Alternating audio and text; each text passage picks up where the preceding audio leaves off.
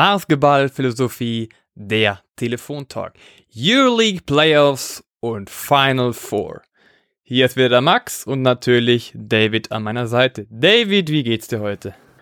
Hi Max, mir geht's sehr gut. Äh, ich, ich meine, Playoff-Zeit ist die schönste Zeit des Jahres und ähm, lohnt sich auf jeden Fall, da mal eine Folge drüber zu machen. Deswegen freue ich mich schon jetzt auf die, auf unser Gespräch. Und ja, wie geht's dir? Mir geht's sehr gut. Ich bin sehr gespannt auf die Folge. Ich bin sehr gespannt, was du zu sagen hast und was bei uns rauskommt. Lass uns direkt starten.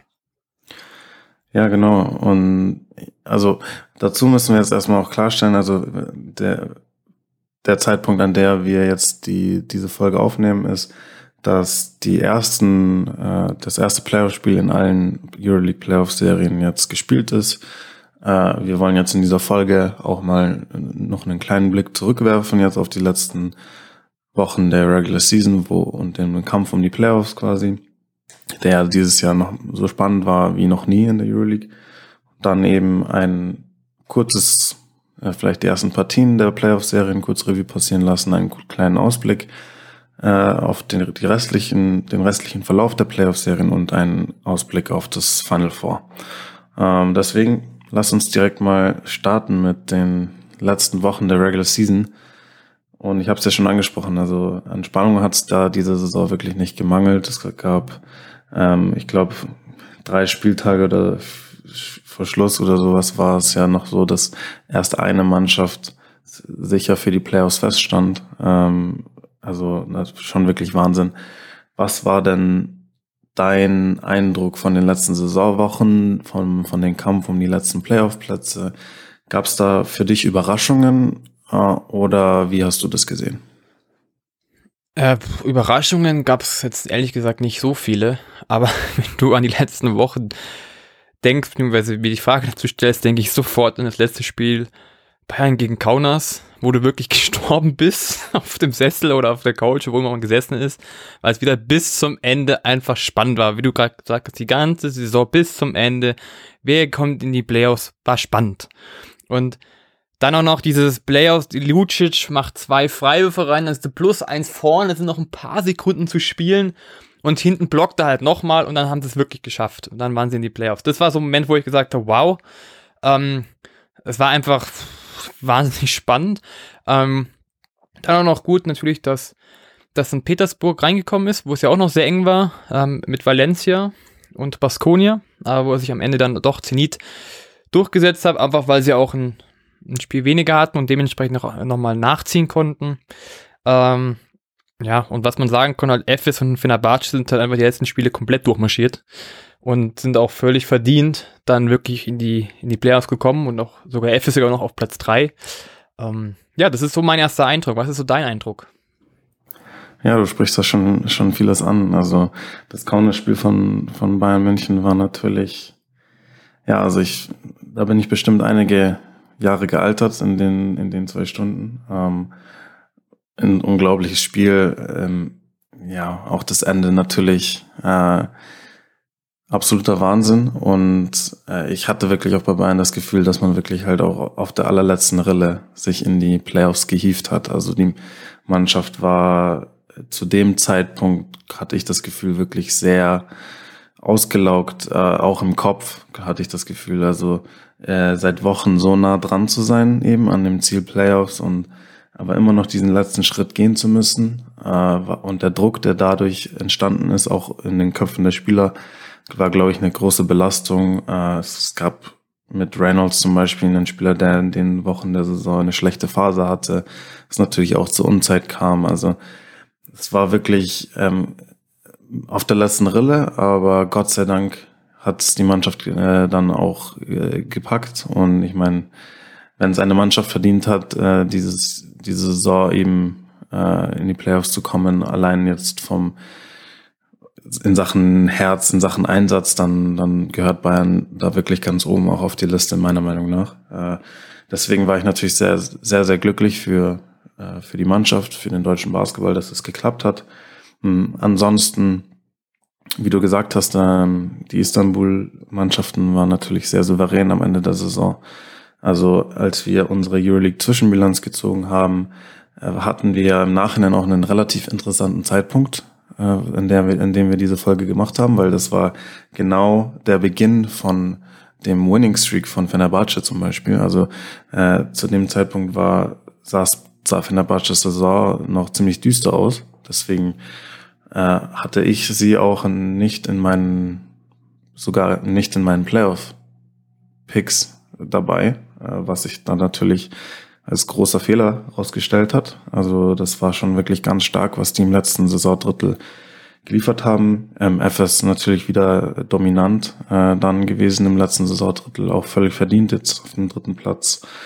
Äh, aber was ich interessant fand, äh, war wirklich der Kampf um diese letzten Plätze, also die Mannschaften Valencia, Zenit und Baskonia. Äh, da muss ich wirklich sagen, also ich war sehr, sehr beeindruckt von Baskonia in den letzten Saisonwochen was man da nochmal geleistet hat, auch die Konstanz, die dann da war, was man ja sonst von Baskonia nicht so gewohnt war, dass sie eben, dass man nie wusste bei Baskonia, welche Qualität sie zeigen, also ob sie ihr Potenzial abrufen, das definitiv ja in der Mannschaft steckt oder ob sie äh, enttäuschen. Und da war wirklich in den letzten Saisonwochen eine gewisse Stabilität da, die ich von ihnen nicht gewohnt war. Also sowohl Heimspiele als auch Auswärtsspiele, sowohl gegen Top-Gegner als auch gegen niedrigere äh, gerankte Gegner in der Tabelle hat man das Gefühl gehabt, Baskonia ist immer stabil und äh, ruft immer sein Potenzial ab. Deswegen waren da einige beeindruckende Siege dabei und äh, ja, im Endeffekt, im, Endeffekt schade, dass es dann für sie nicht geklappt hat äh, für die für die Playoffs. Äh, gleichzeitig muss man natürlich sagen, Zenit äh, wirklich eine sehr sehr gute Saison gespielt und haben es dann halt noch haben sich eine Schwächephase erlaubt, aber haben es dann eben noch in die Playoffs geschafft, was ich definitiv positiv auch fand, äh, was sie sich verdient haben. Und ja, Valencia hm, habe ich ja in der Euroleague Zwischenbilanz auch ähm, schon weit vorne gehabt, habe sie auch in den Playoffs gesehen. Da hat im Endeffekt dann ja die Konstanz irgendwie gemangelt. Also am Ende hat man sich dann doch eben den einen oder anderen Ausrutscher zu viel erlaubt. Es war natürlich ein ganz, ganz enges Rennen. Ähm, und ja, im Endeffekt war dann Valencia so die Leidtragenden gemeinsam mit Kaunas, die halt eigentlich gute Saisons gespielt haben, aber im Endeffekt die Schwächephasen ein bisschen zu groß waren, um am Ende den, den Sprung zu schaffen. Aber wirklich ein, ein super spannendes Playoff-Rennen gewesen. Die letzten Wochen der Regular Season, denke ich, haben allen Basketballfans in Europa Spaß gemacht. Äh, und ja, ich hoffe, dass, dass das so weitergeht in der Euroleague äh, in Sachen, in Sachen Competitiveness, würde ich mal so sagen. Also es war wirklich ein sehr, sehr positiv. Äh, gut, dann haben wir eben also die Playoff-Teams gehabt äh, und zwar war das dann halt auf eins äh, Barcelona, äh, die jetzt äh, auch in den Playoffs eben auf den achten Platz treffen aktuell, nämlich Zenit St. Petersburg. Wie ich schon angesprochen habe, das erste Spiel war jetzt äh, schon gespielt. Das hat St. Petersburg jetzt auswärts gewonnen mit zwei Punkten. Ähm, meine Frage jetzt an dich, Max, was, ähm, ja, was denkst du über diese Serie? Äh, wie schätzt du das, wie schätzt du das ein und was denkst du auch äh, zu, zu Spiel 1? Hat dich das, hat dich das überrascht? Also erstmal überrascht es natürlich, wenn, wenn Barcelona mit der kompletten Truppe wieder spielt und dann verliert zu Hause. Ähm, was dementsprechend natürlich blöd ist, dass einfach der Heimvorteil doch ein bisschen geklaut ist. Ähm, aber ich könnte es mir vorstellen, woher das kam, so ein bisschen. Also, sie haben ja auch die letzten Spiele so ein bisschen in der Euroleague so ein bisschen, na sagen wir mal, jetzt über sich vorbeigehen lassen, auch gegen Bayern praktisch das Spiel komplett abgeschenkt. Und vielleicht sind sie dann nicht wieder in den Modus gekommen, hey, wir spielen jetzt Playoffs und in Playoffs musst du wieder 100% geben. Ähm, und normalerweise ist, sind so wie Kalastes und Mirotic und die, oder Davis, die lassen sich nicht nehmen, so ein, so ein Playoff-Ding zu verlieren. Also ich bin ehrlich gesagt ziemlich sicher, ähm, dass, dass Barcelona trotzdem weiterkommt. Zenit spielt immer konstant zwar, immer. Und die spielen irgendwie immer so einfach solide. Und wenn Barca aber wirklich wieder in den Modus reinkommt, wieder besser verteidigt, noch mehr Teamplay spielt, auch wieder bessere Wurfquoten hat und wieder, sagen wir mal, diese Spritzigkeit da ist oder dieser Wille, hey, wir wollen hier eigentlich weiterkommen, wir sind Erster, ähm, würde ich sagen, hat eigentlich Barca klar die Nase vor. Nur es ist natürlich jetzt erstmal ein bisschen blöd, wenn man einfach den Heimvorteil so ein bisschen verschenkt. Ja, und ähm, es gibt ja noch so einen, so einen zweiten Punkt. wenn man daran denkt, Heimvorteil verschenken. Ähm, ich kann es jetzt nicht genau sagen, aber bei Moskau sind Zuschauer und in St. Petersburg sind wahrscheinlich auch Zuschauer. Das heißt, es gibt noch diesen nächsten Punkt dazu und zwar halt Zuschauer. Ja, also das ist praktisch wirklich ein Heimspiel dann und das heißt, Zenit hat wirklich zwei Heimspiele mit Publikum. Ähm, und dementsprechend kann es nochmal spannend werden, aber unter normalen Umständen, wenn wenn Barca auch mehr die Bigs wieder mehr mitnimmt, nicht nur Pick and Pop zum Beispiel spielt oder auch wieder mehr guckt, wo die wirklich freien Leute stehen, auch wir die Matchups mehr nutzen, sollte das Barcelona schaffen. Das ist so mein erster Eindruck. Was sagst du dazu? Ja, ich sehe das ganz, ganz ähnlich wie du. Ähm, und ich denke auch, also Spiel 1 in so einer Playoff-Serie ist ja immer so eine, so eine Geschichte. Also wenn du, wenn du als Underdog ähm, dann in so ein erstes Spiel in der Playoff-Serie gehst äh, und auswärts äh, äh, eben auswärts spielst, ist das eigentlich meiner Meinung nach die, da besteht die höchste Chance, so ein Auswärtsspiel zu klauen und eben den Heimvorteil für sich zu gewinnen. Und genau wie du es auch siehst, sehe ich es auch. Also ich denke, dass Barcelona äh, ja äh, ein bisschen auf, bisschen auf dem falschen Fuß erwischt wurde. Ja, da war das Level an Konzentration, das Level an Energie war nicht dort, wo es, wo es sein müsste. Äh, kann auch sein, dass eben da die letzten ähm, Wochen eine Rolle mitgespielt haben, wo schon feststand eben, dass man in den Playoffs ist, dass ähm, wo auch der erste Platz schon feststand, wo man eben wie gesagt, du, also wie du auch gesagt hast, das äh, Spiel gegen das letzte Spiel gegen Bayern äh, auch schon relativ abgeschenkt hat. Und ähm, klar, dann kann es mal sein, dass dass man nicht direkt wieder auf dem Level an Konzentration, an Intensität äh, ist, dass die Playoffs eigentlich abverlangen. Und Zenit muss man ja, äh, ist natürlich das, das exakte Gegenteil, weil Zenit, für Zenit beginnen ja die Euroleague Playoffs nicht, nicht jetzt, muss man ja ganz klar sagen. Zenit ist seit einem Monat ungefähr in Euroleague Playoffs, weil ein, eine Niederlage in der Regular Season mehr hätte Zenit aus den Playoffs befördert.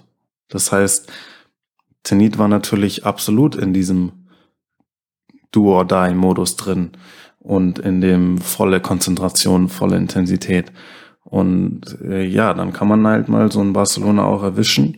Und dann ist eben halt Zenit, wie du auch gesagt hast, Zenit hat halt dann auch die Qualität, um, um sowas zu bestrafen. Äh, ich denke da halt an, an, an Spieler wie Kevin Pangos oder wie Casey Rivers zum Beispiel, ähm, die zum Beispiel sehr viel Erfahrung haben ähm, und Qualität haben, die äh, das ja auch wirklich bestraft haben im, im, in dem ersten Spiel.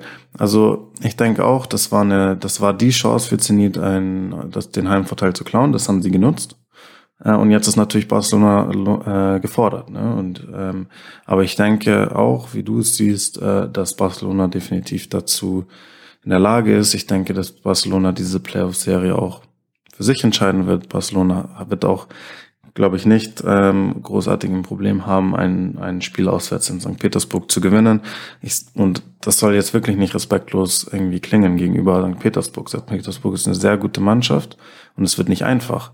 Aber wir wissen alle von der Qualität von Barcelona äh, und äh, ich denke, dass ich denke, dass die Mannschaft natürlich jetzt wach ist. Ja, ich denke, dass Jasikevicius auch sicherstellen wird, dass die Spieler jetzt verstanden haben, dass es jetzt zählt, äh, dass, dass man jetzt alles abrufen muss. Und äh, dann mache ich mir um Barcelona eigentlich auch keine besonders großen Sorgen. Also ich denke, dass man das vielleicht sogar in vier Spielen äh, sogar lösen kann. Ähm, Zenit wird natürlich hoffen, dass es vielleicht man das auf fünf Serie, äh, fünf Spiele pushen kann und ja, wir wissen alle, dass in fünf Spielen, zum, also im fünften Spiel zum Beispiel alles möglich ist. Deswegen, es wird nicht einfach. Also Barcelona hat sich natürlich jetzt so ein kleines Loch gebuddelt, ähm, aber ich traue Barcelona das durchaus zu, äh, dass diese Herausforderung zu meistern, sage ich mal so. Also ich denke, wir sind uns da ziemlich einig. Ähm, genau, dann, dann lass uns doch mal weitergehen zur nächsten Serie, nämlich vom äh, zweiten Platz äh, Seska Moskau und dem siebten Platz, äh, nämlich Fenerbahce Istanbul. Und was, was, ist dein, was ist dein Eindruck bisher ähm, zu dieser Serie und zum ersten Spiel? Also Moskau hat ja gewonnen mit 92 zu 76, ist deswegen auch 1-0 vorne. Für mich ist aber Moskau gerade im Moment so eine Wundertüte. Und ähm, wenn ich schon wieder lese, dass Mike James erst wieder raus ist und jetzt auch noch einen Vertrag für 10 Tage bei den Brooklyn Nets unterschreibt, also das heißt auf jeden Fall, der ist wirklich jetzt mal raus, mehr oder weniger. Ähm, wo man denkt, oh, Mike James ist eigentlich ein sehr, sehr guter Spieler, den, den eigentlich ein Team nicht so gut auffangen kann, denk, denkt man. Ähm, das kann aber auch genau andersrum sein, dass es heißt, ein Mike James ist jetzt raus, jetzt ist auch Ruhe wieder in der Mannschaft und sie spielen als Team. Ähm, und das ist, was ich mir so ein bisschen überlegt habe, auch als ich das Spiel geschaut habe oder auch nochmal die Highlights angeschaut habe. Eigentlich alle ihre Punkte haben sie dadurch gemacht, dass sie als Team wieder gespielt haben. Es ging nicht um die Shots von Mike James. Es ging darum, eine geschlossene Defense zu spielen. Es ging darum, den Ball laufen zu lassen. Es ging darum, den besten Spieler zu finden. Und auch wieder, sie haben auch wieder volle Puller auf Automatics gesetzt. Also wirklich gar nicht so große Systeme, frei gespielt, aber immer den nächsten Mann gefunden, immer weiter gespielt. Also er sah schon gut aus. Und ähm, normalerweise, oder viele haben vor jetzt eben halt dieser Serie gedacht, hey, ähm, Bayern, Spiel gegen Barcelona, sollen jetzt vielleicht verlieren sie gegen Moskau spielen können, weil sie ja gerade nicht so gut drauf sind. Und ähm, deswegen ist jetzt so die Frage, also das Momentum bei Moskau, ja, sie, sie haben das Spiel gewonnen. Es scheint so, als wäre auch das Team wieder ein Team und es wäre auch im Griff. Aber es ist, bleibt für mich trotzdem noch so eine Wundertüte, ob das jetzt eine Momentaufnahme ist, weil James wieder raus ist und das wieder so ein neuer Impuls entstanden ist, oder ob sie wirklich ein Team wieder sind, die zusammenspielen, wo auch die Probleme weg sind. Ähm, nämlich auf der anderen Seite haben wir halt Fenerbahce Istanbul und bei denen ist genau das Gegenteil passiert. Die haben einen sehr, sehr schlechten Saisonstart gehabt, wo nicht viel funktioniert hat. Aber, und das hat jetzt zum Beispiel Nadine Bartel ja nochmal gesagt, dass sie aber als Team zusammengewachsen sind. Und so langsam spielen sie auch diesen Basketball, sie sind in diesem Flow einfach drin. Ja, sie haben jetzt verloren gegen Moskau im Spiel 1. Aber ich glaube trotzdem, dass diese Serie noch offen ist, einfach weil Fenerbahce wirklich im Laufe der Saison zu einem Team geformt wurde, beziehungsweise sich selbst geformt hat und dazu halt noch so klasse Spieler hat wie ein Nando De Colo, ja, der viel über Pick and Roll lösen kann, der aber wenn auch sonst als Isolation spielen kann, der auch beim Pick and Roll, wenn er sich selber nutzt, auch gute Pässe spielen kann, der die Bälle gut verteilen kann. Ähm, wenn man den nicht unter Kontrolle kriegt, wird schwierig. Ähm, ein Spiel seriös beziehungsweise mit gutem Vorsprung zu gewinnen. Schafft man es aber, einen Dicolo so zu verteidigen, dass der Mensch keinen Bock mehr hat, wird es für Moskau deutlich einfacher. Wenn man es jetzt aber zusammenfasst, wer gewinnt, Moskau oder Fenerbahce, und ich müsste mich festlegen, würde ich erstmal tatsächlich ein bisschen länger drüber nachdenken und sagen, hu, es gibt viele Argumente für Fenerbahce, es gibt viele Argumente für Moskau. Ähm, ich kann mir vorstellen, dass es auch in fünf Spiele geht ähm, und dass aber am Ende, wenn die Stimmung bei Moskau gut bleibt und sie als Team bleiben, dass Moskau im fünften Spiel gewinnt und in das Final vorkommt. Was sagst du dazu? Ja, ich denke, viele interessante Punkte, die du ansprichst. Äh, ich sehe es bis zum gewissen Grad auch ähnlich. Also äh, das ist wirklich für mich die Serie, die mit Abstand am schwersten vorherzusehen ist. Äh, weil einerseits, wie du gesagt hast, Moskau ist zurzeit einfach so ein bisschen eine Wundertüte. Natürlich vor allem auch wegen der Situation eben um Mike James, dem, der jetzt eben weg ist, äh, das natürlich das Team nochmal enorm verändert und dann eine komplett neue Dynamik reinbringt. Ähm, und natürlich ein großer Verlust an individueller Qualität ist. Das äh, muss auch klar sein.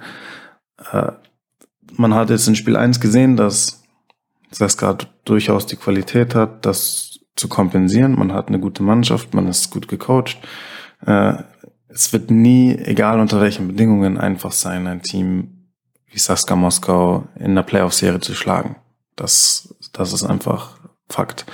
Äh, gleichzeitig äh, ist Fenerbahce auch eine Wundertüte leider äh, aktuell eben vor allem auch durch die Corona-Situation. Also das, im Team gab es eben viele Corona-Fälle. äh, wovon sowohl Spieler als auch Coaches betroffen waren. Äh, und das heißt, man muss jetzt mit dieser schwierigen Situation umgehen. Äh, das, das betrifft, also das betrifft natürlich dann, ja, die ganze Mannschaft, die ganze Organisation. Das, das, bedeutet Veränderungen auf dem Parkett, neben dem Parkett. Äh, und äh, da ist natürlich die Frage, wie kann man damit umgehen? Gleichzeitig fehlt ja Wesley aktuell noch verletzt, wo man sich nicht sicher sein kann, wann kommt er zurück, wie viele Minuten kann er dann überhaupt spielen. Es gibt Spekulationen, vielleicht kommt, kann er schon zu Spiel 3 zurückkommen. Und, aber auf jeden Fall wird Wesley äh, zu keinem Zeitpunkt der Serie zu 100 äh, in hundertprozentiger Verfassung zur Verfügung stehen. Da können wir uns sicher sein. Selbst wenn er zurückkommt, wird er angeschlagen sein und ich denke, seine Minuten werden auch limitiert sein.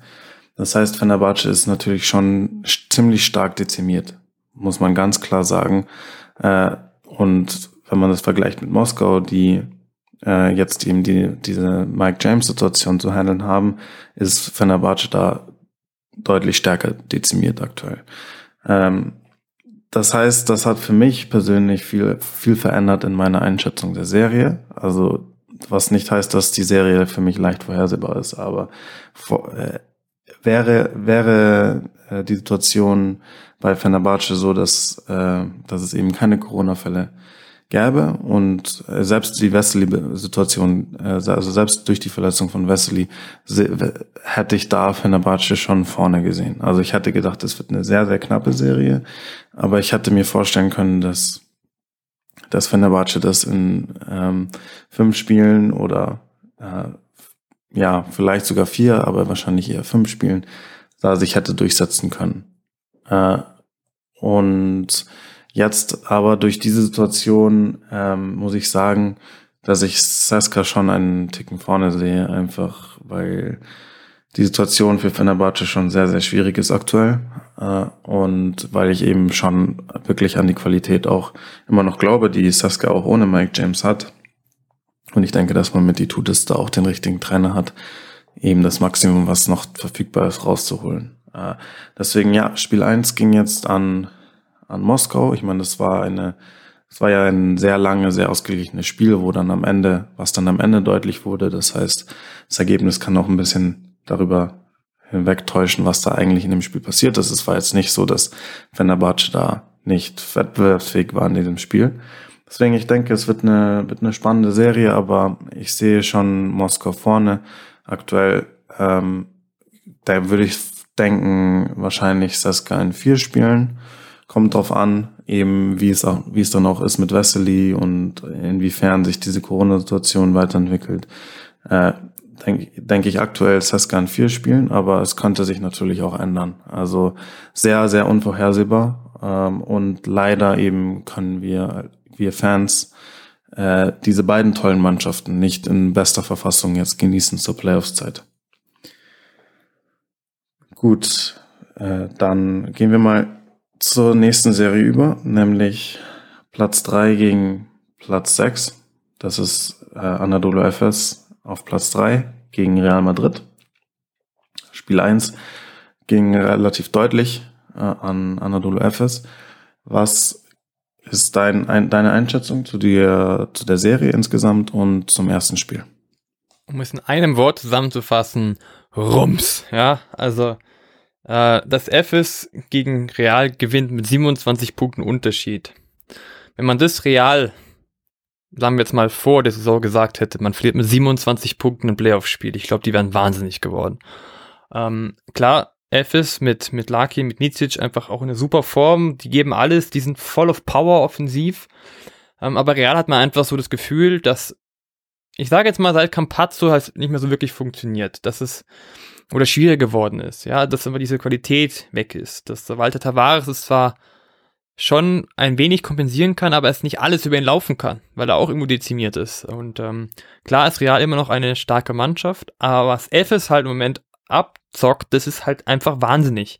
Und ähm, für mich ist Ephes ähm, mit auch ein Top-Favorit auf den Titel. Hätte man übrigens bei unserer Zwischenbilanz so nicht gedacht, dass es wirklich jetzt so abgeht. Ähm, aber ich muss sagen, dass das einfach mit sieben, Sieg mit 27 Punkten Unterschied schon echt ein Gewitter ist. Oder also ein richtiger Donnerblitz für, für Real. Und ähm, klar, es war jetzt auch in Istanbul das Spiel. Ähm, und ich sage auch, sie werden das zweite Spiel auch gewinnen. Ähm, in Real oder in Madrid könnt, könnte wahrscheinlich äh, Madrid 1, 1 holen, aber ich habe das Gefühl, dass es in vier Spielen die Serie aus ist und dass es 3 zu 1 an FS geht. Okay, ja, ich, ich sehe vieles äh, genauso wie du. Also F ist natürlich in absoluter Top-Verfassung. Äh, und das Anadolu FS, was wir seit dem letzten Saisondrittel sehen, ist einfach das Anadolu FS von 2019, äh, das den kompletten Kontinent dominiert hat. Äh, das heißt, ja, man ist ja auch nur Dritter geworden durch den katastrophalen, also für Anadolus Maßstäbe katastrophalen Saisonstart. Hm. Ähm, und da kann man dann leicht auch ein bisschen aus den Augen verlieren, quasi, äh, wie besonders dominant Anadolu FS die letzten Monate der Saison war. Weil man, wenn man auch nur auf die Endtabelle schaut und man denkt, äh, okay, sie waren, waren nur in Anführungsstrichen Dritter. Aber das, was sie aktuell zeigen, ähm, sag, sagt nicht aus, dass sie Dritter sind, sondern im Gegenteil, für mich ist Anadolu FS äh, aktuell mit einigem, also mit signifikantem Abstand, nicht meilenweitem Abstand, aber durchaus äh, für mich relativ eindeutig die beste Mannschaft in der Euroleague. Hm, deswegen, klar, und man spielt gegen ein relativ auch von Verletzungen geplagtes Real Madrid, die sich in die Playoffs gehievt haben überhaupt. Äh, deswegen hat mich jetzt auch das erste Spiel nicht besonders überrascht, muss ich sagen. Äh, ja, die erste Halbzeit war noch, war noch okay für, für Madrid in Spiel 1. Ähm, aber in der zweiten Hälfte ist man dann ziemlich eingebrochen und man muss ja dazu sagen, dass halt eine Mannschaft wie Anadolu FS auch wirklich da äh, keine, dem Gegner keine Schwächephasen erlaubt. Also sobald du halt mal in einem Viertel drei, vier Minuten ähm, nicht funktionierst, hat halt EFS die Qualität, in diesen vier Minuten auf 20 Punkte wegzuziehen und das Spiel eigentlich komplett zu entscheiden. Ähm, und das Niveau, auf dem man aktuell verteidigt, äh, ist enorm, finde ich. Also das muss man wirklich hervorheben. Man redet ja gerne und auch zu Recht über deren tollen Offensive, über deren Ballbewegung, über die tollen Einzelspieler offensiv wie, wie mein Larkin, wie ein Micic äh, etc. Aber defensiv, was Anadolu Efes seit Monaten spielt, ist sensationell. Äh, Madrid hatte enorme Probleme auch mit der Physis, war mein Eindruck in, in der Defense von, von Efes. Äh, Efes hat es enorm gut hin, äh, hinbekommen, Tavares zu verteidigen.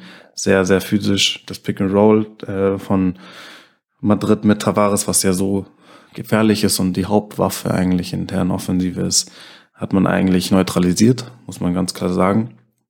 Das heißt, es sieht nicht gut aus für Madrid. Ich meine, es ist nur ein Spiel, aber ähm, ja, die Vorzeichen stehen erwartet düster. Also ich sehe Anadolu FS deutlich vor Real Madrid aktuell. Also äh, ich kann mir auch vorstellen, dass die Serie in drei Spielen schon rum ist, muss man ganz klar sagen. Dann nehme ich auch äh, mit in, in Bezug, dass Anadolu FS äh, ja historisch gut spielt in Madrid. Also äh, ja, äh, FS scheint irgendwie die Mannschaft in der Euroleague zu sein, die am wenigsten Probleme hat, Auswärtsspiele bei Real Madrid zu gewinnen.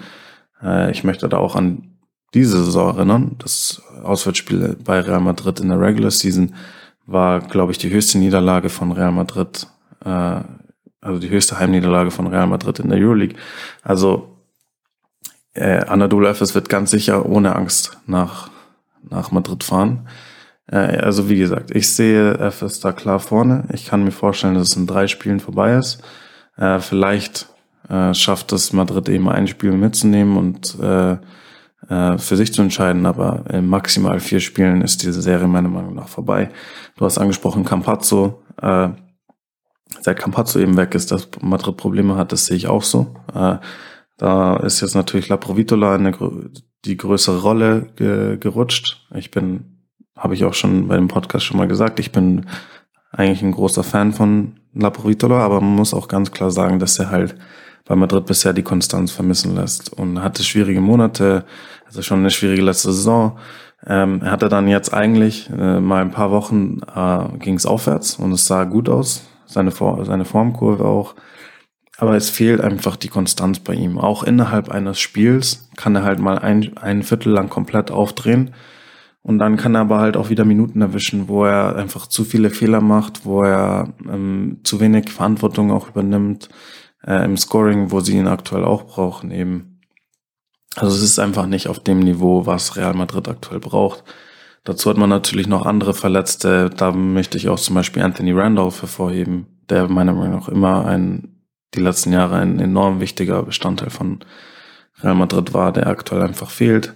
Also es ist keine einfache Situation für Madrid. Man, man muss vielen jungen Spielern auch gerade die Chance geben äh, in, der, in der Rotation, was ja auch vielleicht mittelfristigen positiven Effekt haben wird. Also man sieht da schon, dass viel talentierte Spieler auch bei Madrid weiterhin da sind. Aber für diese Serie sehe ich das eigentlich als relativ klare Geschichte an, muss ich, muss ich sagen. Also mal schauen, was da, wie sich das weiterentwickelt.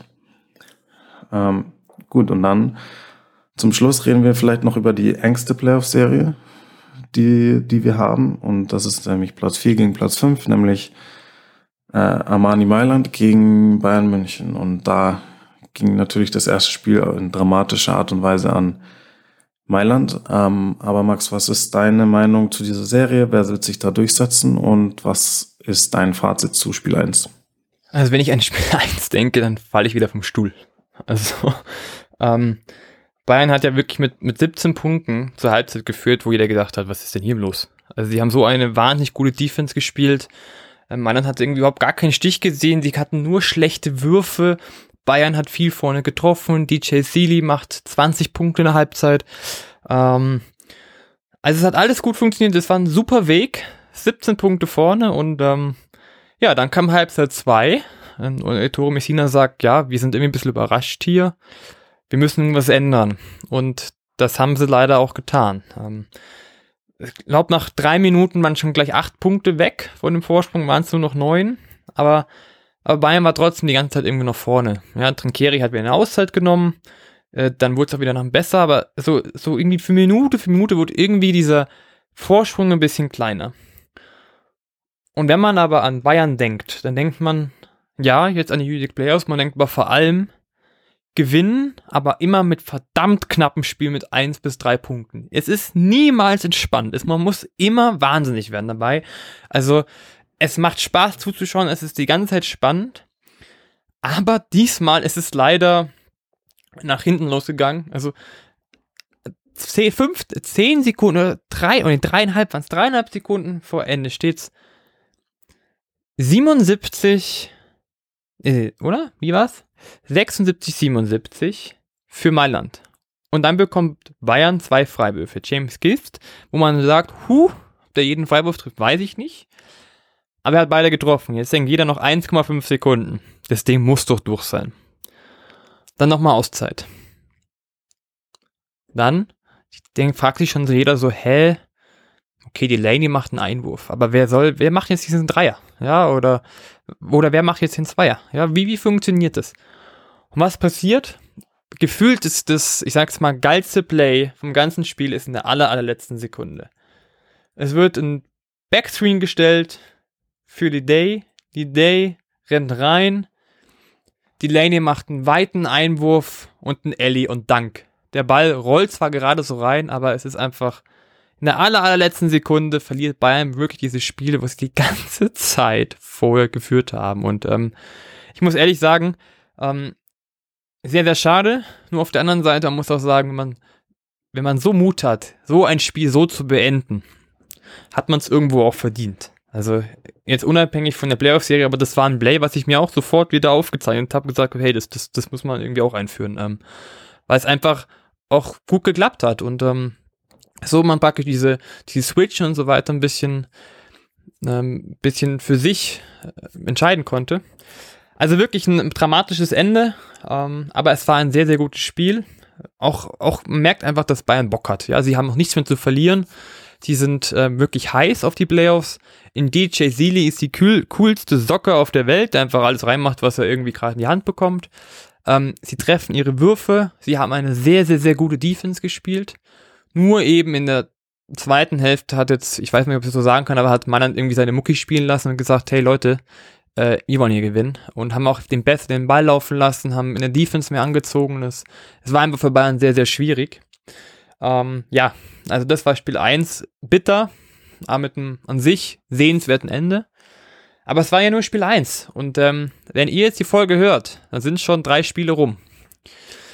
Äh, ich sage aber tatsächlich, dass Bayern trotzdem eine Chance hat, diese Serie zu gewinnen. Und ich glaube sogar, dass es das gleiche zweite Spiel in Mailand sehr, sehr knapp werden kann. Dass ich vielleicht Bayern da jetzt, jetzt erst recht, ähm, doch noch den, den Auswärtssieg holt, dass es mit 1 zu 1 nach Hause geht, ähm, dass man dann einen Heimvorteil hat und eventuell das sogar in, in, in vier Spielen schaffen kann. Aber ich kann mir vorstellen, wie du es schon angekündigt hast, dass das wirklich die engste Serie ist. Und ähm, ja, so jemand wie Delaney oder Tome Rodriguez, die einfach auch ein ganzes Spiel lang einfach mal nicht zu sehen sein oder nicht zu sehen sind, können einfach am Ende performen und das ist einfach so gefährlich. Und es kommt darauf an, wie man die so praktisch in den Griff bekommt. Und ich glaube, das wird die wirklich engste Serie. Es kann in fünf Spielen gehen. Und wenn du mich jetzt fragst, wer jetzt da weiterkommt, bin ganz ehrlich, ich kann es dir nicht sagen. Ich, ich, wünsche es, dass es Bayern wird.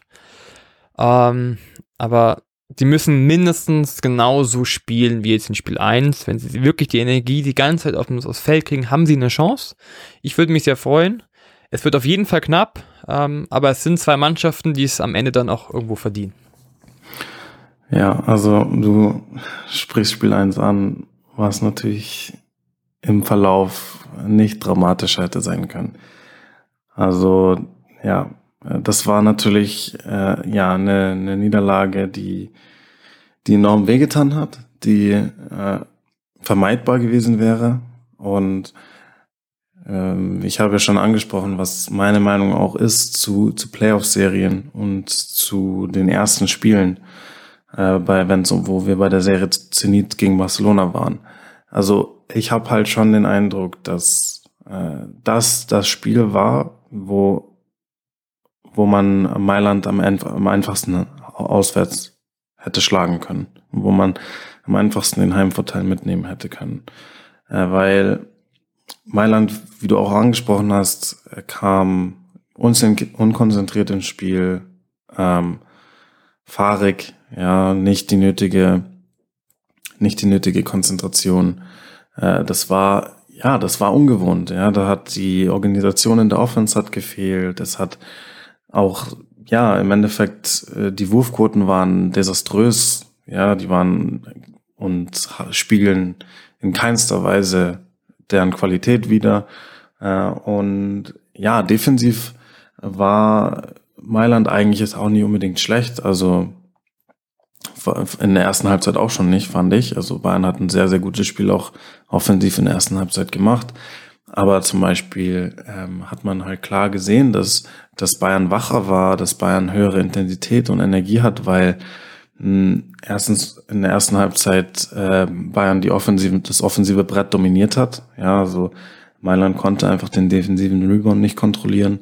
Äh, und äh, die 50-50 Balls, von denen ja immer gerne gesprochen äh, wurde oder äh, immer, äh, über die immer wieder gerne gesprochen wird, das waren äh, 80-20 Balls, würde ich mal sagen, in der ersten Halbzeit. Also da war Bayern einfach vorne äh, und das hat ein bisschen wiedergespiegelt, dass halt Mailand noch nicht so richtig in den Köpfen auch angekommen war in dieser Playoff-Situation. Und man muss ja ganz klar sagen, Mailand ist halt einfach eine Mannschaft von absoluter Top-Qualität. Und das sind Aussetzer, das sind, äh, das sind ganz seltene äh, Ausreißer, dass diese Mannschaft solche Phasen hat, vor allem in Heimspielen. Das heißt, es tut schon sehr weh, dass Bayern diese Chance nicht genutzt hat, muss man ganz klar sagen. Äh, also ähm, klar, die Niederlage war dann am Ende ähm, durchaus verdient, muss man sagen, weil äh, grundsätzlich ist Basketball ja vielleicht die gerechteste Sportart der Welt, weil äh, eine Mannschaft die Mannschaft, die das Spiel gewonnen hat, hat mehr Punkte erzielt als, als der Gegner. Und somit hat man es eigentlich in 99 Prozent der Fälle auch verdient, dieses Spiel zu gewinnen. Und so war es eigentlich auch in diesem Spiel, weil man muss ganz klar sagen, also da kommen halt dann auch klein, in Anführungsstrichen kleine Sachen oder Details dazu, wie zum Beispiel Freiwurf, äh, Freiwurfquote, ja, wo, wo Bayern einfach viel zu viel hat liegen lassen, vor allem in, Halb, in Halbzeit zwei, wo Mailand sich keine Schwäche erlaubt hat und solche Punkt, paar Punkte entscheiden dann eben so eine Partie auch mit. Dann hat man eben viele falsche Entscheidungen getroffen, auch in, in der zweiten Halbzeit. Man hat den offensiven Rhythmus komplett verloren. Ähm, klar, es war, es war natürlich klar, dass äh, Mailand da mit hoher Intensität aus der Kabine kommen wird zur zweiten Halbzeit, dass da, ja, ein großer Sturm auf Bayern zukommt. Das war klar. Äh, ich fand, im dritten Viertel hat man das noch relativ stabil gelöst. War ähm, Ende des dritten Viertels so mit, mit elf Punkten vorne, äh, wo ich, also man hat quasi das dritte Viertel nur mit, mit sechs Punkten verloren, ähm, was durchaus ja stabil war. Aber im vierten Viertel ist man dann halt einfach zu sehr eingebrochen. Und ja, das, das war einfach eine Situation, in der halt eine routinierte Mannschaft, wie Mailand sie eben ist, das bestraft hat. Die Fehler und die Unkonzentriertheiten, die, die eben Bayern sich da erlaubt hat. Und ich meine, es ist ein Prozess für Bayern auch. Es ist zum, sie sind zum ersten Mal in den Playoffs. Die allermeisten Spieler haben diese Erfahrungen nicht mitgemacht bisher. Und ja, das sind halt einfach dann auch vielleicht Erfahrungen, die man mitnehmen muss, die man, aus denen man lernen muss. So, wie sieht es jetzt für die restliche Serie aus? Und was es natürlich schwierig macht, ist eben, dass man eben ja dieses Spiel hergeschenkt hat. Dass man jetzt eben mit, mit 0-1 ins zweite Spiel geht, nachdem das erste Spiel aber so verlaufen ist. Nachdem man das erste Spiel eigentlich dominiert hat und hätte gewinnen müssen macht das Ganze nicht einfacher, weil jetzt ist halt Mailand in der Situation, sie wissen, sie haben haarscharf gewonnen, das hätte ganz schief gehen können. Äh, und das heißt, sie sind jetzt vielleicht genauso wach und genauso, ja, erschrocken ist jetzt das falsche Wort, aber ähm, ja, das war das Spiel, Spiel eins war für sie vielleicht genauso ein großer äh, Wake-up-Call wie als hätten sie das Spiel verloren, weil sie wissen, in den Köpfen der Mailänder Spieler ist ganz klar, wow, wir haben, das war echt knapp, hey, wir haben das mit dem letzten Play in der letzten Sekunde entschieden. Äh, das heißt, für den Kopf macht das für Mailand gleich gar nicht, gar keinen so großen Unterschied, ob man das Spiel jetzt mit einem Punkt verloren hat oder mit einem Punkt gewonnen hat, sondern es war klar, wow, okay, hey, Playoffs sind da, wir müssen jetzt da sein. Äh, das heißt, äh, Mailand wird meiner Meinung nach in Spiel zwei hellwach sein, wird sich, wird ein besseres Spiel machen als in Spiel 1. Das heißt, Bayern muss ein deutlich besseres Spiel noch abliefern als in Spiel 1, meine, glaube ich, um Spiel 2 für sich zu entscheiden. Also es wird nicht einfacher für Bayern jetzt. Und das heißt, äh, es ist schwierig für mich zu sagen, ob Bayern das schaffen kann oder nicht. Also ich denke, Bayern hat die Qualität, an einem guten Tag das natürlich zu schaffen, ein gutes Mailand auch auswärts zu schlagen. Aber man braucht eben einen sehr guten Tag. Wenn Spiel 2 nicht an Bayern geht, ähm, denke ich, dass die, die, die Serie in vier Spielen vorbei sein wird. Also ich traue Bayern definitiv zu, ein Spiel dann zu gewinnen. Aber ein 0 zu 2 ist ein zu hoher Berg, den man da über, äh, erklimmen müsste gegen ein solches Mailand. Ähm, das heißt, wenn, sie, wenn Spiel 2 an Mailand geht, sehe ich die Serie nach vier Spielen vorbei. Wenn Spiel 2 an Bayern geht, denke ich, das bin ich mir relativ sicher, dass die Serie in fünf Spiele ins fünfte Spiel gehen wird. Und in diesem Spiel ist alles möglich. Das heißt, für mich entscheidet sich schon viel in Spiel zwei. Das ist meine Meinung, das ist mein Eindruck. Deswegen, wir, wir können gespannt sein. Ähm, aber ja, Spiel eins war auf jeden Fall mal schon ein ja, guter Teaser für eine intensive, für eine spannende Serie. Und wir werden sehen, was passiert. Wenn ich jetzt Geld wetten müsste, würde ich natürlich auf Mailand setzen, weil Mailand hat einfach die Erfahrung, hat die Qualität für Final Four. Die Mannschaft wurde fürs Final Four zusammengestellt. Muss man bei Bayern ganz klar sagen, die äh, Mannschaft von Bayern ist nicht fürs Final Four zusammengestellt worden. Was nicht heißt, dass man das Final Four vielleicht nicht erreichen kann, aber es wäre durchaus eine kleine Überraschung. Eine kleine Überraschung. Wird sehr spannend zu sehen sein und ja, so wenn wenn die wie Max schon gesagt hat, wenn die Folge raus ist, äh, seid ihr schon deutlich schlauer als wir. Deswegen werden wir sehen, was passiert und wir können sehr gespannt sein. Äh, dann lass uns doch zum Abschluss noch auf das Final Four blicken. Also wir haben ja schon anklingen lassen, wer unsere Favoriten sind in den jeweiligen Playoff-Serien. Aber wenn du dir jetzt eben das Final Four vorstellst, mit den voraussichtlich deiner Meinung nach vier Teams, die im Final Four landen werden, mit den Bedingungen in, in Köln wahrscheinlich ein, leider ein Final Four komplett ohne Fans, wenn man realistisch ist. Was ist da so dein Eindruck? Was wird da den Basketballfans in Europa geboten werden? Also die vier Teams sind ja wahrscheinlich dann Barcelona, Moskau, Ephes, Mailand-Bayern, sagen wir mal. Ähm, da, wenn du fragst, wenn mich fragst, was kann da geboten werden? Eine Menge. Ganz einfache Antwort. Einfach, weil es immer nur ein Spiel ist. Es ist nur Halbfinale und Finale. In einem Spiel kann alles passieren. Also da gibt's nicht den Favoriten. Da gibt's nicht, das geht, wird ganz locker gespielt. Ja, wir haben ja, wir können ja eins, irgendeinen Ausrutscher leisten. Nein, da kann man sich keine Ausrutscher leisten. Wenn du die Ausrutscher leist, bist du draußen. Und ähm, es wird sehr spannend tatsächlich und ich glaube, dass beide Teams oder alle andersrum, alle vier Teams, jeweils die zwei, die gegeneinander spielen, alles rausholen, was sie haben. Einfach, weil sie wissen, wenn sie es da jetzt verkacken, ist Ende. Da gibt's auch keine zweite Chance. Nein, es ist Ende. Und ähm, das Coole ist aber, dass das Final Four so eine hohe Qualität hat an, an Teams, an Spielern, dass diese Spieler auch damit umgehen können. Also sie wissen, hey, wir sind jetzt in Top 4 und dann kommt es nicht bammel so, oh Gottes Willen, wir müssen jetzt performen, sondern hey Jungs, jetzt geht's darum, den besten Basketball zu zeigen. Jetzt geht's darum, die beste Defense zu zeigen. Jetzt geht's darum, jede 1 gegen 1 Duell ernst zu nehmen, sowohl in der Defense als auch in der Offense. Jetzt gibt's kein mehr, ach ja, wir spielen mal nur Offense, sondern nein, die Defense ist genauso wichtig. Und ähm, man kann sich auch nicht nur auf seine Defense verlassen, sondern in der Offense musst du auch performen. Das heißt, das Top 4 ist für mich europäisch gesehen das beste Wochenende des Jahres. Einfach weil die Top-Teams gegeneinander spielen. Und jetzt stellen wir uns mal vor, wie es wäre, wenn tatsächlich Bayern im Top 4 wäre. Ob sie ein, ein Final-Kandidat sind, weiß ich nicht. Haben sie die Chance? Auf jeden Fall. Warum? Weil alles möglich ist. In einem Spiel kann alles passieren. Und ähm, so hat es ja auch Uli Hoeneß ein bisschen angesprochen, wenn er sich entscheiden müsste zwischen Final Four oder der deutschen Meisterschaft, er würde Final Four nehmen. Und da merkt man schon, wie wichtig dieser Wettbewerb ist, wie, was für ein Prestige dahinter ist. Und natürlich will jedes Team das Maximale leisten. Nochmal besondere Plays auspacken, besondere eine besondere Stimmung aus sich rausholen, nochmal besondere Teameinsatz zeigen, einfach nochmal was Besonderes zeigen. Also dieses Wochenende ist besonders und dementsprechend, auch wenn keine Zuschauer sind, so ein bisschen Event-Charakter ist trotzdem dabei. Ja, wir sind nur als, als Zuschauer da am Fernseher, aber man merkt einfach, wenn diese Mannschaften an einem Fleck sind, da ist schon so ein bisschen Energie dabei und man, man ist auch so ein bisschen so in diesem Modus, hey, oh, ich will gewinnen, ich will gewinnen, ach, wir sehen uns aber da im Hotel und so weiter. Also man sieht sich ja auch die ganze Zeit. Das ist also nochmal was ganz Besonderes, zu viert das Ganze zu spielen. Und ähm, ich bin sehr gespannt auf das Finale auch. Klar, erstmal auf die Halbfinals, auf das Finale.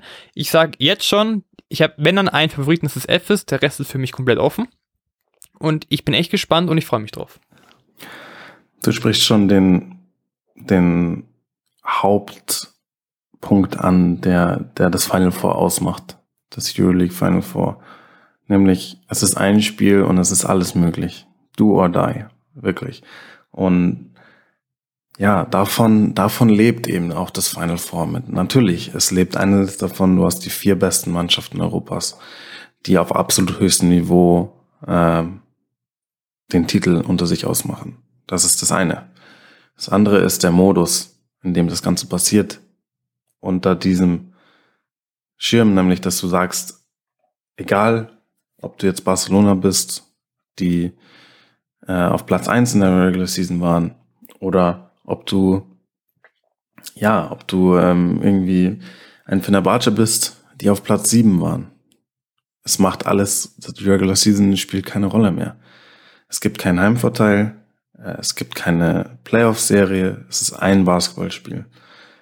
Und das macht halt den, diesen Reiz nochmal umso mehr aus und das macht es halt nochmal so viel schwieriger, die Euroleague zu gewinnen, weil es reicht eben nicht aus, die Regular Season zu dominieren und dann zu sagen, hey, wir sind so heimstark, äh, wir ziehen das durch und wir kriegen das hin, weil du eben diesen Final Four Modus hast. So, und wir haben schon häufig in der Final Four Geschichte gesehen, dass sich da durchaus nicht immer das höher gerankte Team durchsetzt. Ähm, und deswegen ist es immer spannend zu sehen, was da passieren wird. Äh, und es kann immer Überraschungen geben. Es kann die spektakulärsten, die spannendsten Spiele geben. Das heißt, darauf alleine freue ich mich schon enorm. Äh, jetzt spezifisch für dieses Jahr. Man muss ja noch dazu sich dazu überlegen, was sind die Paarungen, die möglichen Paarungen fürs Halbfinale. Und das ist ja so, dass der Sieger aus der Serie Barcelona gegen Zenit spielt im Halbfinale gegen den Sieger aus der Serie Mailand gegen München. Okay. So, wenn wir jetzt davon ausgehen, dass sich in beiden Serien die Favoriten durchsetzen, nämlich Barcelona und Mailand, dann hätten wir eben als Halbfinale Barcelona-Mailand, in dem ich, also in einem Spiel, muss ich sagen, Mailand vorne sehe. Ich weiß nicht, warum, ich kann es nicht genau begründen. Und es sind zwei Teams, die meiner Meinung nach so gut wie auf Augenhöhe sind. Also das ist jetzt auch keine ja, eindeutige Geschichte oder kein eindeutiges Gefühl von mir. Aber wenn ich mir überlege, dass Barcelona, was wir kennen aus dieser Saison, trifft auf das Mailand, was wir aus dieser Saison kennen, in einem Spiel Do or Die, sehe ich Mailand irgendwie vorne. Ich sehe da einfach so eine Qualität, so eine Erfahrung, die natürlich Barcelona auch hat, aber äh, mit, mit Rodriguez, mit Heinz zum Beispiel, Spieler, die schon solche Performances im Final Four abgeliefert haben. Ähm, mit Messina einen so erfahrenen Coach, der die Euroleague schon häufig gewonnen hat. Mailand scheint wirklich für mich wie in so eine richtige Final Four Mannschaft. Also wenn Mailand das ins Final Four schafft, ist mit denen, finde ich, auch komplett zu rechnen. Also denen traue ich alles zu. Äh, das ist das eine. Auf der anderen Seite sieht es für mich an, eher klar aus. Also ähm, in der das andere Halbfinale wird dann zwischen entweder Saska und also dem Sieger aus der Serie Saska gegen Fenerbahce gegen den Sieger aus der Serie FS gegen Madrid. Ähm, und egal wer sich jetzt eigentlich in der Serie Saska gegen Fenerbahce durchsetzt, äh, FS sehe ich auf jeden Fall klar vorne eigentlich. So, wir wissen beide, es ist nur ein Spiel, das heißt, es ist alles möglich. Aber ich sehe schon Anadolu FS dieses Jahr im Euroleague-Finale, muss ich ganz klar sagen. So, ein mögliches Finale, in dem ist dann komplett offen. Also egal, ob es jetzt meiner Meinung nach Barcelona gegen FS ist oder Mailand gegen FS, könnte auch sein, dass sich ja vielleicht Bayern durchsetzt. Es könnte auch sein, dass sich vielleicht Zenit durchsetzt. Also das ist natürlich alles jetzt hypothetisch. Mhm. Aber äh, im Finale ist dann nochmal eine ganz, ganz schwierige Frage. Ähm, aber ja, vielleicht, vielleicht ist FS dieses Jahr einfach ein bisschen zu stark. Ich glaube, ich habe beim FS auch einfach so das Gefühl, die Mannschaft ist so hungrig, äh, weil sie das eben das Gefühl haben, ihnen wurde schon ein Euroleague-Titel geraubt. Dadurch, dass die 2019er Saison abgebrochen wurde wegen Corona, äh, wo man alles dominiert hat. Und dieses Gefühl, dieser Hunger ist, glaube ich, so groß bei dieser Mannschaft, dass sie enorm schwer zu schlagen sind dieses Jahr. Aber das ist natürlich nur ein ganz flaues Bauchgefühl bei mir. Äh, es ist insgesamt komplett offen, es wird super spannend sein. Und ich denke, wir können uns, wir können uns alle auf eine äh, auf ein tolles Final Four freuen. Eventuell sogar ja mit deutscher Beteiligung in Deutschland. Das ist wirklich, muss man ja wirklich hier auch nochmal anmerken, dass wir wirklich in der Situation sind, dass nicht nur eine deutsche Mannschaft in den Euroleague Playoffs ist, sondern wir gleichzeitig auch noch die theoretische Möglichkeit haben, dass ein, eine deutsche Mannschaft im Euroleague Final Four auf deutschem Boden spielt.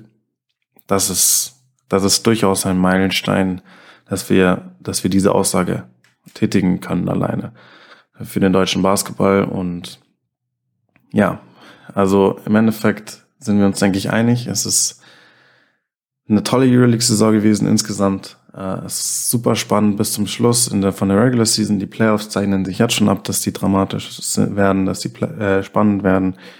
Und das Final Four ist immer unberechenbar. Deswegen können wir einfach nur gespannt sein und schauen, was die Zukunft bringt. Perfekter Schlusssatz.